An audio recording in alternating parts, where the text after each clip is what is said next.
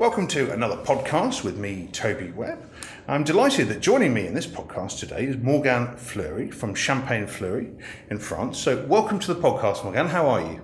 Yes, thank you. I'm well. I'm just happy to be here. Thank you for inviting me. Well, thank you for making the time. We're at a Berry Brothers organised sustainable wine tasting here in London at the H Club. And we're about to taste a whole number of different sustainable biodynamic and organic wines, including yours.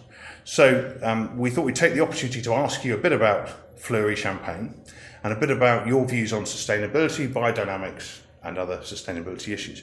So just to start us off, Morgane, why don't you tell us a bit about the history of your chateau and your name and what you've been doing for the last 120 years with Champagne. So it's not a chateau, it's a domain that we are based in the Côte des Bars, so the most southly part of the Champagne. I'm the fourth generation of a family business, and it's a kind of pioneer story because my grandfather was making the grafted plant after the phylloxera, and then my grandfather was one of the first to make from the vineyards to the bottles, create the Champagne Fleury in 1929. In the past, this area was just selling the grapes to the big house, and my father 30 years ago bring our vineyards to biodynamic production, so all the vineyards, first 1 hectare and now 15 hectares, and 2 years after, so 1992, he invited two colleagues in our village also growing biodynamically like him. And what was great that we get the parcel just nearby him, not nearby ours. So It gives more sense to get now 30 hectares producing biodynamic in our small village called Courteron, who is just nearby the beginning of the Seine River, when we get chalky and limestone. And this is Chimeridian, like Chablis terroir. Wonderful. And so 30 years ago is a really long time to start talking about biodynamics in wine. Obviously, we know Rudolf Steiner, wrote his famous speeches, lectures in the 1920s. But how did that come about? Why did your father suddenly decide to adopt this approach? Oh, I think it was not suddenly. It goes so with my father as they discover all the books and the stuff of Rudolf Steiner. It was not going only on agriculture, it was also going on education, economics. So both they discover a new idea. It was the 60s, the end of the 60s. And he didn't want to be first a wine producer. And at this time, you don't choose your work, you do the same as your father. So my grandfather picked him up from the school, and he wanted to be an astronomer, so he was a bit disappointed and he can't follow his dream and continue to study. So he had, at 16, he has to be in the vineyards. So that's why later with my mother, when they discovered both this agriculture, it was very nice for them, specifically when it was just the very high intensive herbicide we put on the Roundup and all this stuff was very dangerous for the soil. And they always say both, they didn't want to leave a bad earth for the children they have. So we are the children. Yes. And now two of my brothers continue this work, of course. One is very passionate about the biodynamic observation in the vineyards, and the other one is passionate also to go by the vinification, the more natural it's possible. So did your father discover Steiner's theories, or did he just get interested in having fewer inputs and then discover Steiner later? I'm just trying to understand.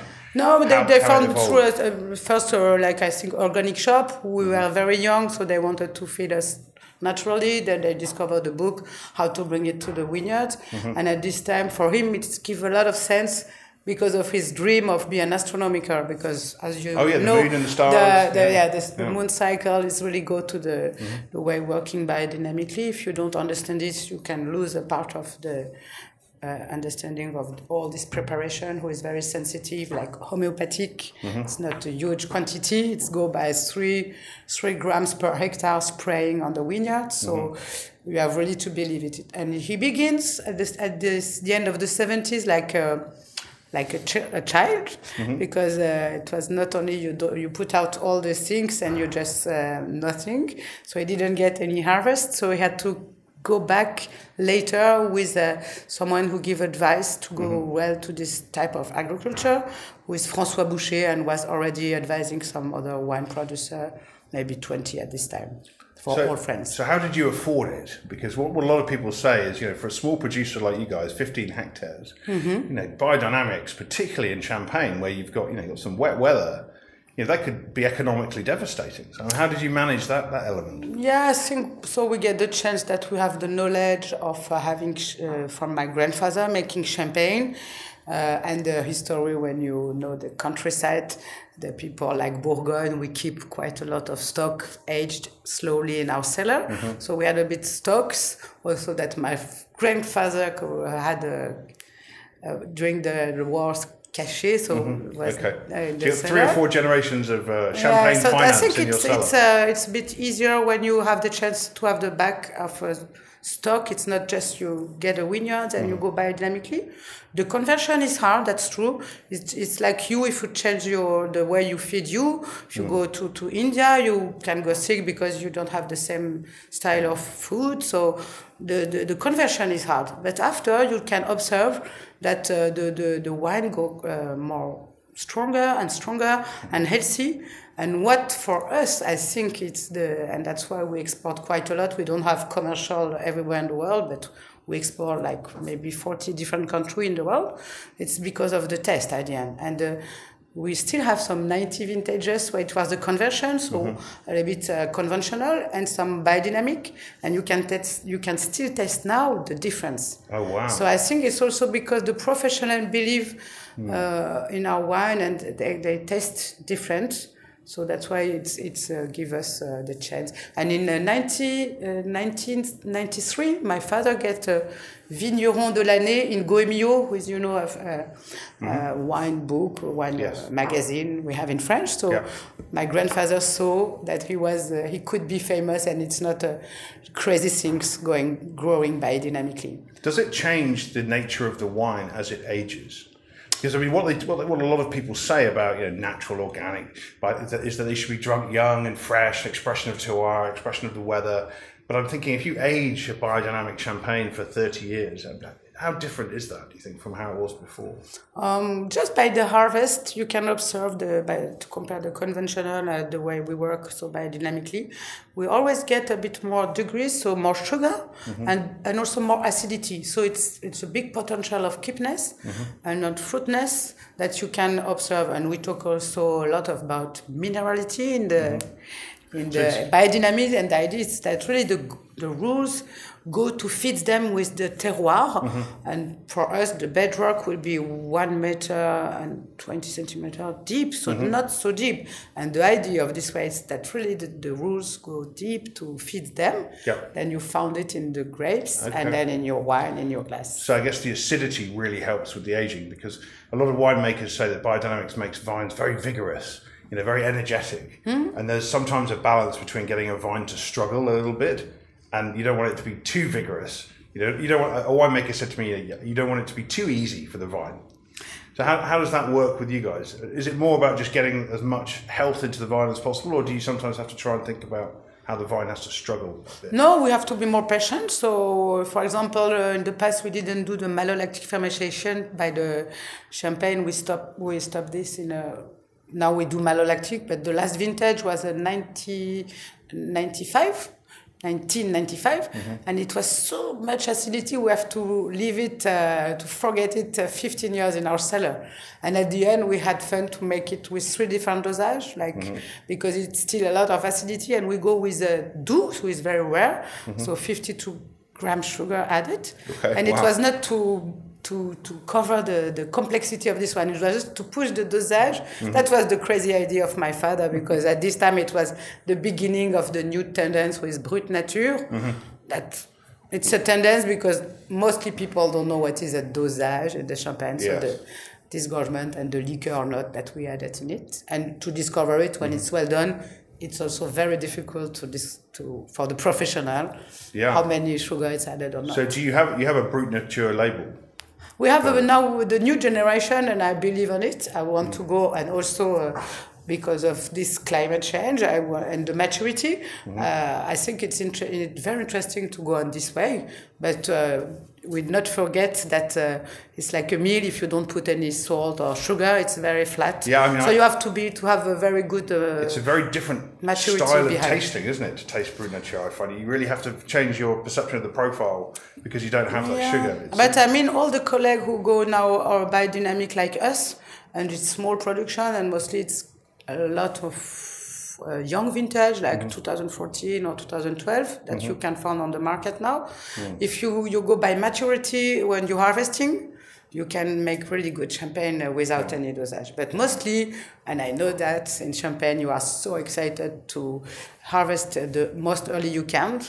And in the past, I was not understanding that. Now I understand a bit better because in 24 hours when it's rain and the maturity is there, you can lose all your harvest very short also. So that's important to really know the right time to harvesting. Yeah, I wanted to ask you about that. So how far do you take biodynamics?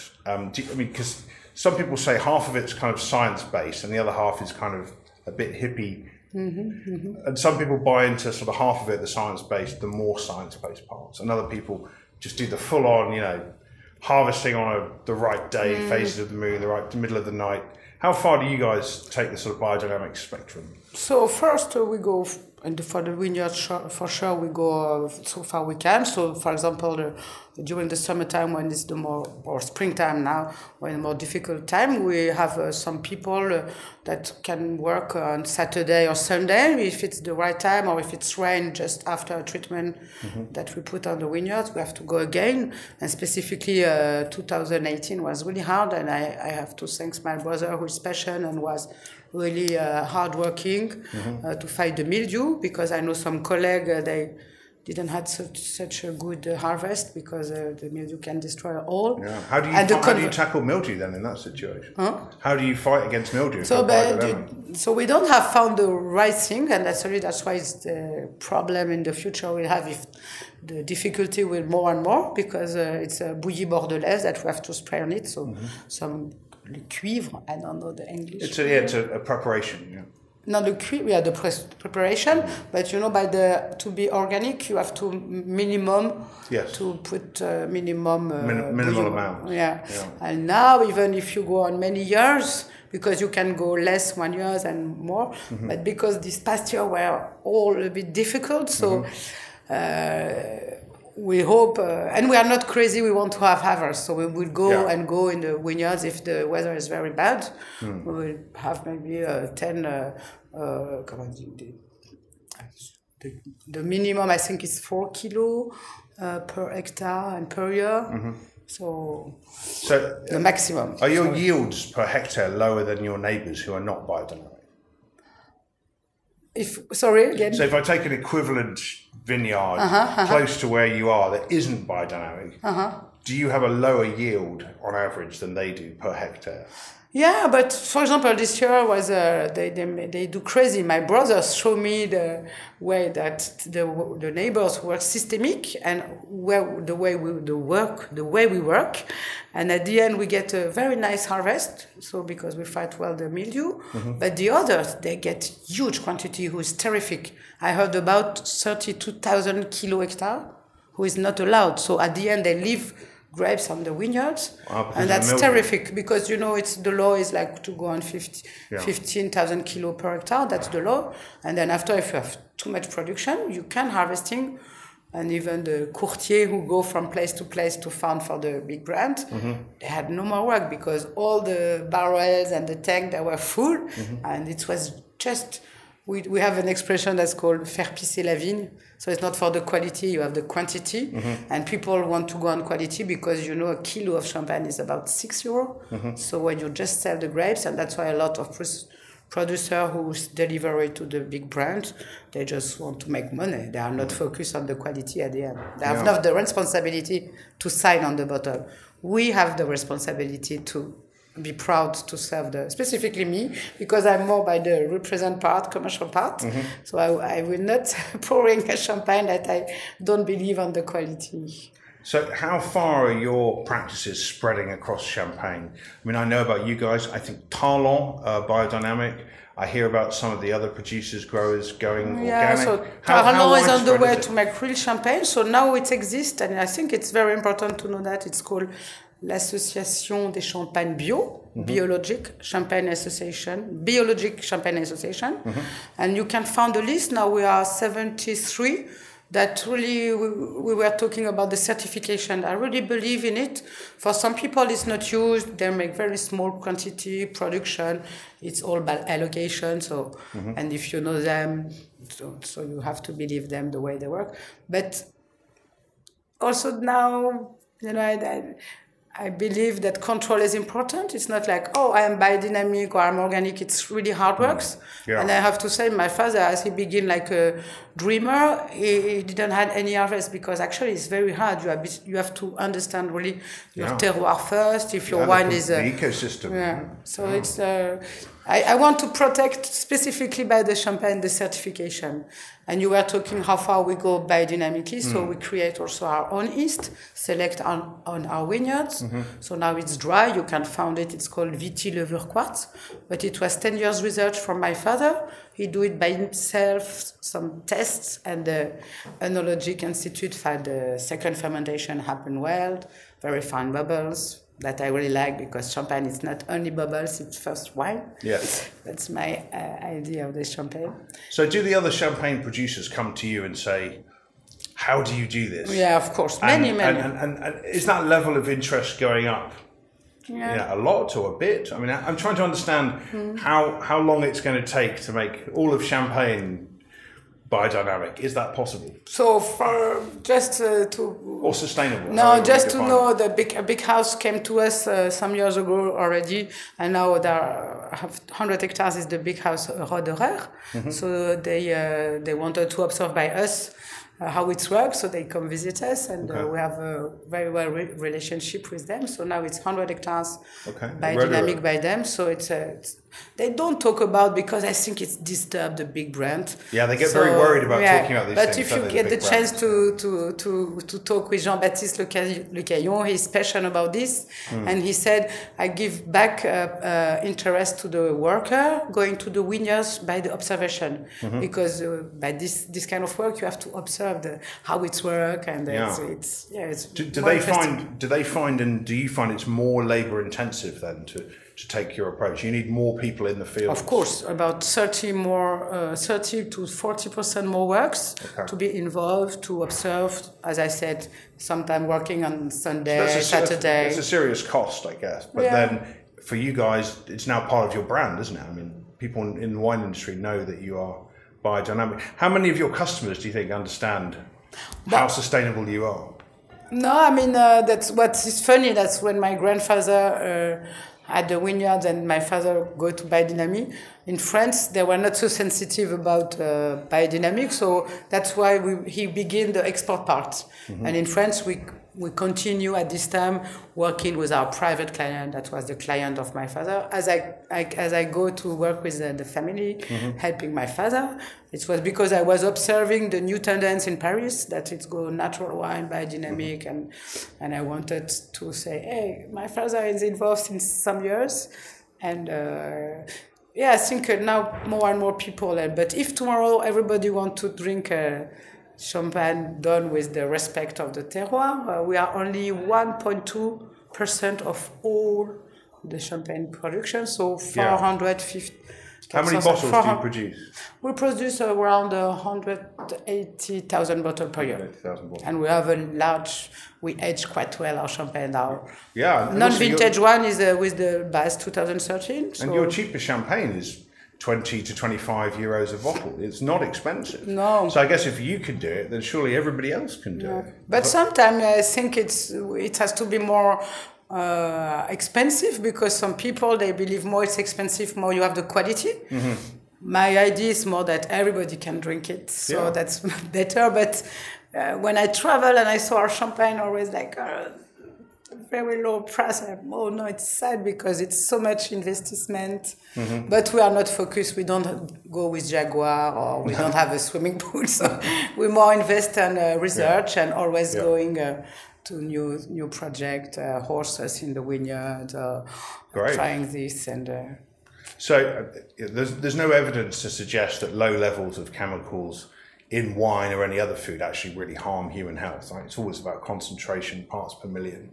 But it seems to me that there is a growing awareness and trend to move away from chemicals in agriculture. Do you see that as a long-term trend in Champagne and across France? No, I just read and I'm happy because my father said always, I want in my life to see Champagne without herbicide minimum, and its vote, it will be in 2025. So no more herbicide in all Champagne. So it's a... It's had a commitment. Yeah, it's on the newspaper, so everybody... Well, so everyone in Champagne has committed no more... Has to be in 2025, so wow, not tomorrow. That's not that far away. No, it's great. That's great. So but we already know that it's very bad for the soil. Yeah, so everybody in Champagne has committed no more herbicides after 2025. Is that right? I didn't know that. That's amazing. No, that's really new. It was like maybe 2 weeks ago. Wow. So I'm very happy to have that's great. And no, we can't be the most famous appellation in the world and continue to spray some bad thing on the soil that now everybody knows. If you're a bit conscious that you found pesticide in the wine, that's bad for the earth and the cancer and everything. So let me finish off, because we have to go taste some of your champagnes now. Morgane, let me ask you a final question. Climate change. It's everywhere in the news for a long time. You know, the science obviously is undisputed except by lunatics. Which changes have you noticed in your vineyards in the last 5 or 10 years? And how concerned are you about the future of your business with regard to climate change and rising temperatures and weather volatility? Oh, as just a funny joke, I will say first what is good, we will stop to chaptaliser, you know that? Yeah, chaptaliser, that it's still allowed in Bourgogne, in our area, so I think we will go more and focus on real grapes, because it's not allowed for all the appellation in France, so that's a good step. And I don't know, in 20 years, maybe all the champagne will be in the UK by us, I don't know, already... It doesn't taste the same yet, though. No, the terroir will be not the same, but I'm not afraid for the future years. Maybe for the 23rd year, it would be... What is more dangerous is this, 2017, we get frost at the end of April, so it's terrific. Volatility, which is very dangerous. Biodynamic or not biodynamic, no one's at harvest. That's too much complicated. Or ale very late, it's very dangerous. But by the réchauffement, so it go warmer, I think for us it has some positive to go more natural. Because you can imagine the south of France dry, so we have the chance to get... So there might be some small temperature benefit, but that's offset by the weather volatility and the overall global picture, I guess. Yeah. Okay. Well, look, we could keep talking for hours, but I know you've got to go and show your champagnes to some customers. I'm very keen to taste them again. So, Morgane, thank you so much for your time today. And listeners, I hope you've enjoyed this podcast. If you want to find out more about Fleury, just Google them. It's Fleury, and I highly recommend their champagnes. They're all delicious. So thank you for your time, Morgane. Thank you.